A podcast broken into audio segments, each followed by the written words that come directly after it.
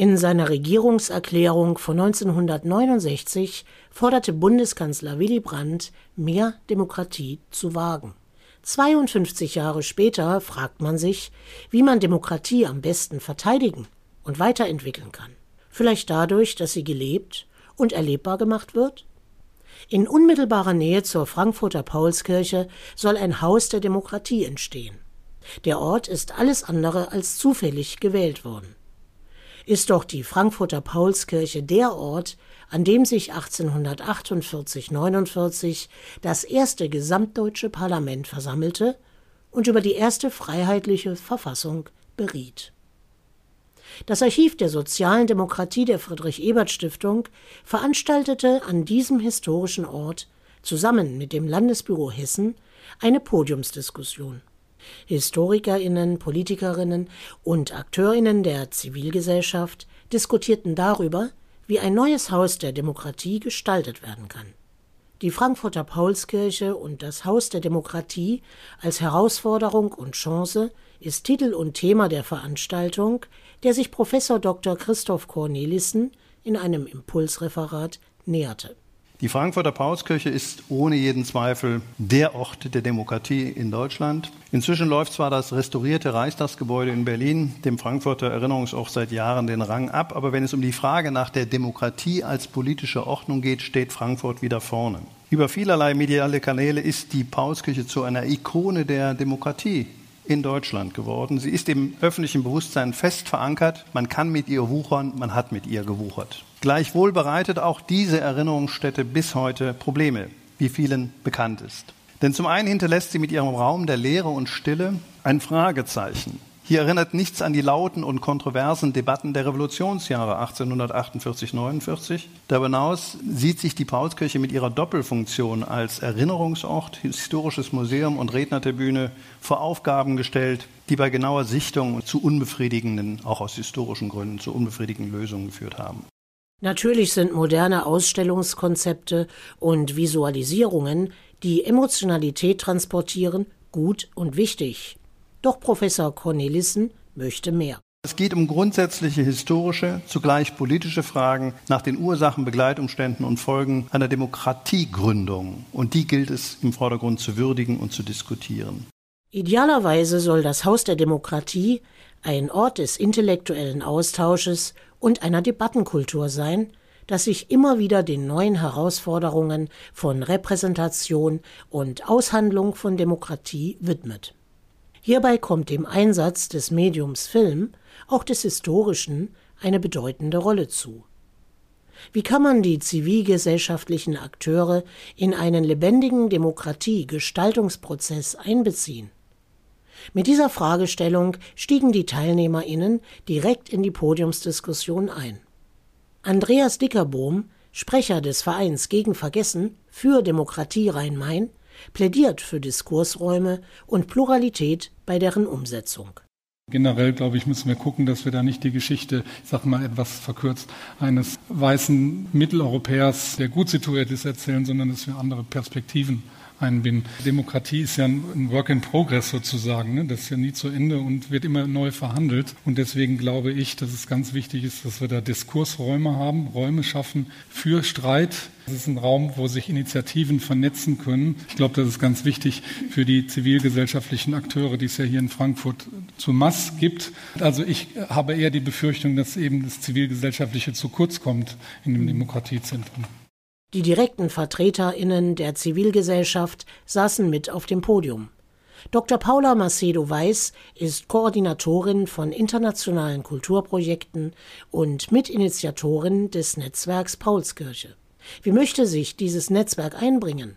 Dazu Dr. Paula Macedo-Weiss. Das Netzwerk hat den Anspruch, den demokratischen Prozess zu beleben, zu teilhaben, anzuregen, für das Gefühl der demokratischen Verantwortung zu begeistern. Es klingt alles sehr offen, aber es sollte auch so sein. Unser Fokus liegt aber auf die unmittelbaren Lebensalltage von Bürgerinnen, nicht nur allein auf abstrakte Debatten und Begriffen. Wir wollen eine Demokratie für alle, nicht nur für die wenigen. Die unterschiedlichen Projekte und Formate sollen entsprechende nicht nur die immer gleiche adressieren, sondern offen und zugänglich für mögliche viele Menschen sein. Dabei ist im Netzwerk ein dezentraler Ansatz wichtig. Partizipatorisch demokratische Prozesse sollen überall stattfinden, nicht nur im Haus der Demokratie. Die Projekte sollen sowohl lokal wie auch global gedacht und belebt und dann in einer gemeinsamen Diskussion zusammengebracht werden. Wie kann ein Haus der Demokratie ganz konkret gestaltet werden? Diese Frage richtete sich zuerst an den Künstler und Netzwerker Michael Küppers-Adebisi. Womit wir es heutzutage zu tun haben, ist mit einer Prekarität im Wissen der weißen Gesellschaften. Das heißt, wir wissen alles über euch, aber ihr wisst kaum etwas über uns. Und das, obwohl wir seit Jahrhunderten miteinander leben. Und dabei ist es gar nicht so schwer, mehr voneinander zu erfahren. Wir haben mit Afrotak TV Cybernomads, das ist die Organisation, mit der ich seit 2000 arbeite, ein kulturelles Umfeld erarbeitet. Wir haben inzwischen das größte Archiv von nicht-bio-deutschem Input. Da stehen jetzt 30 Jahre Arbeit hinter. Das heißt, wir wissen alles in der Populärkultur, in der Musik, alles, was beispielsweise mit schwarzer Existenz in Deutschland zu tun hat. Auf dieses Archiv kann man jederzeit zurückgreifen und auch so etwas gehöre in ein Haus der Demokratie, wie Michael Küppers-Adebisi vorschlägt. Das ist ein interessanter Aspekt.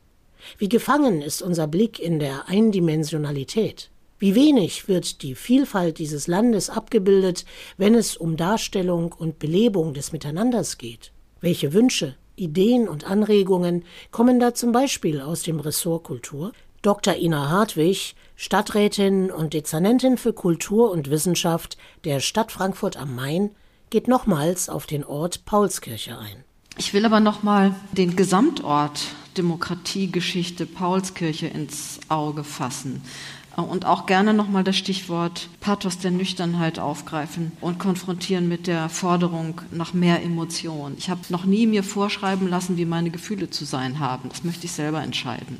Und dass wir in Deutschland das Pathos der Nüchternheit anstelle eines repräsentativen Pomps pflegen bis heute, das gefällt mir ehrlich gesagt ganz gut und ich halte das auch für angemessen, nach wie vor. Die Wahrheit ist, dass die Frankfurter Bevölkerung, die mit dieser Paulskirche bei vielen Veranstaltungen Berührung hat, mit dieser Paulskirche sehr gut lebt.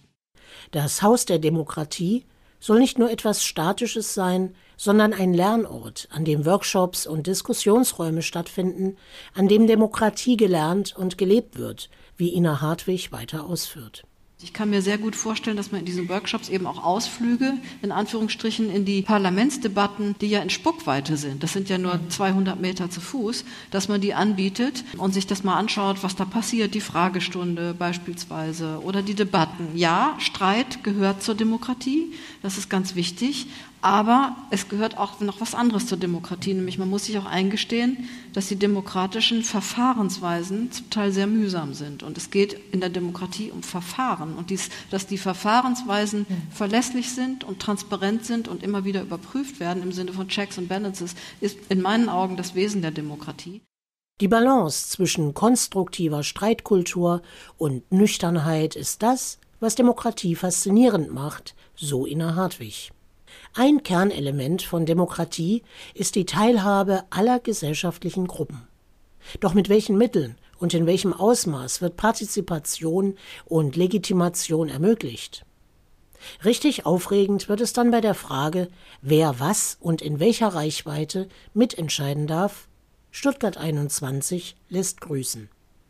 Insofern kommt gegen Ende der Veranstaltung ein wichtiger Gedanke von Michael Küppers-Adebisi. Ich denke, wenn ihr da einen solchen Ort erschaffen wollt, dann ist das Letzte, über das ihr nachdenken solltet, der Ort selber, sondern der Weg, wie ihr da hinkommt.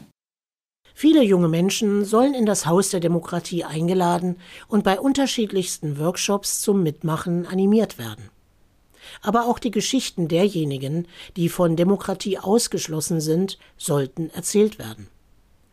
In diesem Sinne, wir dürfen gespannt bleiben, wo und wie sich das Haus der Demokratie in Frankfurt am Main ausgestaltet. Die Friedrich-Ebert-Stiftung wird mit Sicherheit diesen Prozess genau beobachten und zur Diskussion einladen.